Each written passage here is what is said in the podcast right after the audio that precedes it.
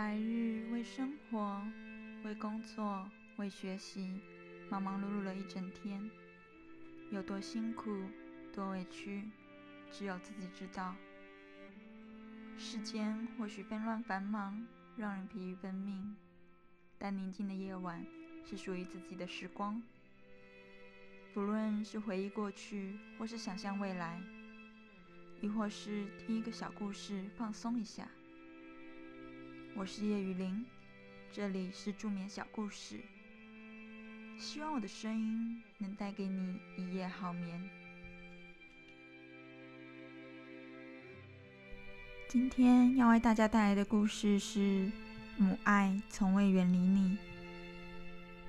平平七岁的时候上了国小，那时候他才知道自己是个孤儿。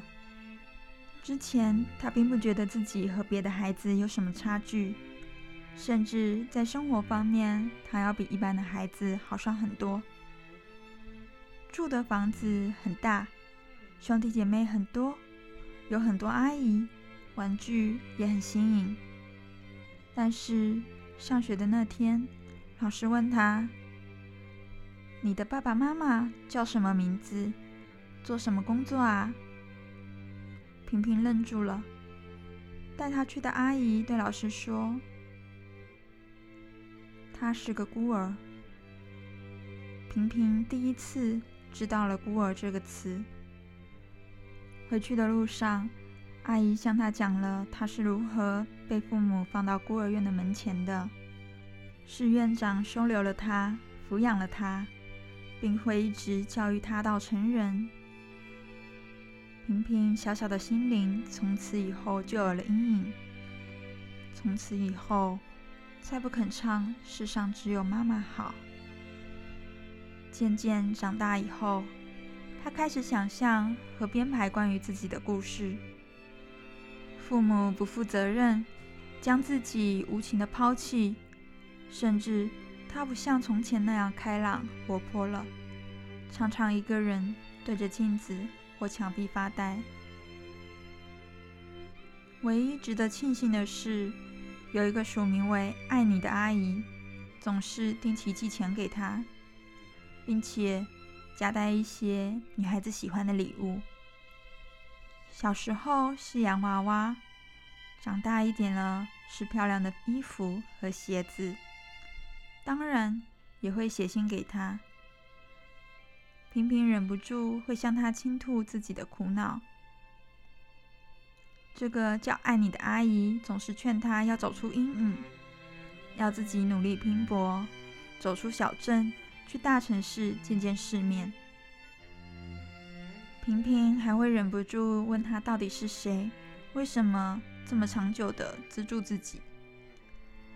对方则说，透过慈善机构了解到平平的情况。想做些力所能及的事情来帮助他。再后来，平平想见他，想叫他妈妈，对方很坚决的拒绝了。他说：“我怎么有资格做你的妈妈？你的妈妈要比我爱你多几千倍。见面以后再说吧，等你再长大一点吧。”平平盼了很久，等了很久，终于过了十八岁的生日，他考上了一个还不错的大学。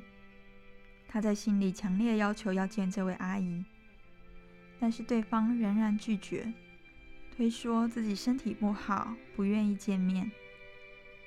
平平不好勉强，只好作罢。远离了小城镇，仿佛也远离了阴影。大学的生活五彩缤纷，有心仪的男孩走进他，爱他。两个人毕业后就结婚生子了，生活一帆风顺，和爱你阿姨也渐渐失去了联系。平平的身心已经全部投入到相夫教子上，看着自己的孩子一天天健康成长，他想到自己当年被父母遗弃。越发的对孩子好了。突然有一天，在平平的孩子都已经七岁的时候，他接到了当年孤儿院院长的电话。原来，老院长在弥留之际有话要对他说。当平平风尘仆仆的赶到小镇时，院长躺在床上，手里捏着厚厚的信和零散的照片。看见平平赶来，仿佛很欣慰，示意平平看那些信和照片。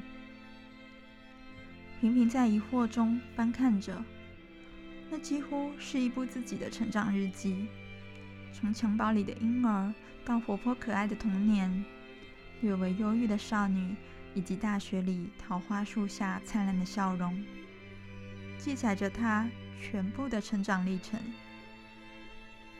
平平更加不解，因为这些照片全都是他寄给爱你阿姨的呀。院长虚弱的向他解释：“其实，爱你阿姨就是你的亲生妈妈。你父亲是一名军人，在抢救战友时不幸牺牲了。”当年你妈妈不是想抛弃你，而是实在没有能力自己抚养你成人，怕你在一个残缺的家庭里无法健康成长。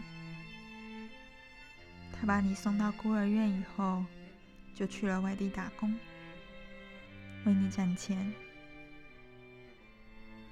她来过，偷偷的看过你，就走了。抹着眼泪，平平着急的问：“那现在呢？他在哪里？”院长不遗憾的说：“他已经走了，就在一年前。他很安心，因为你终于摆脱了阴影，拥有了自己的生活。”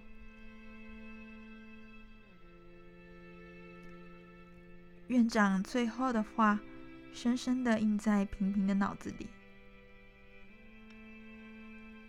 你妈妈是为了让你能有一个更好的生活环境，她宁愿一辈子远远的看着你，祝福着你，也不愿意看你在不完整的家庭里长大。她是爱你的。像他的名字一样。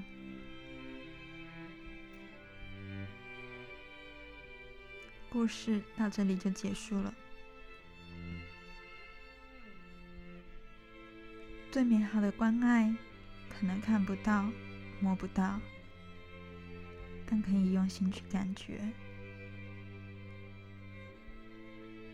有时候，真相并没有自己想象中那么残酷。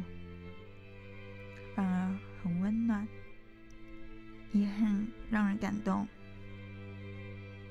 世界上有一种爱，无私不求回报，永远在默默的为你付出。那一种爱，就叫做母爱。这期的节目就到这里。我是叶雨林，这里是助眠小故事。希望我的声音能带给你一夜好眠，晚安。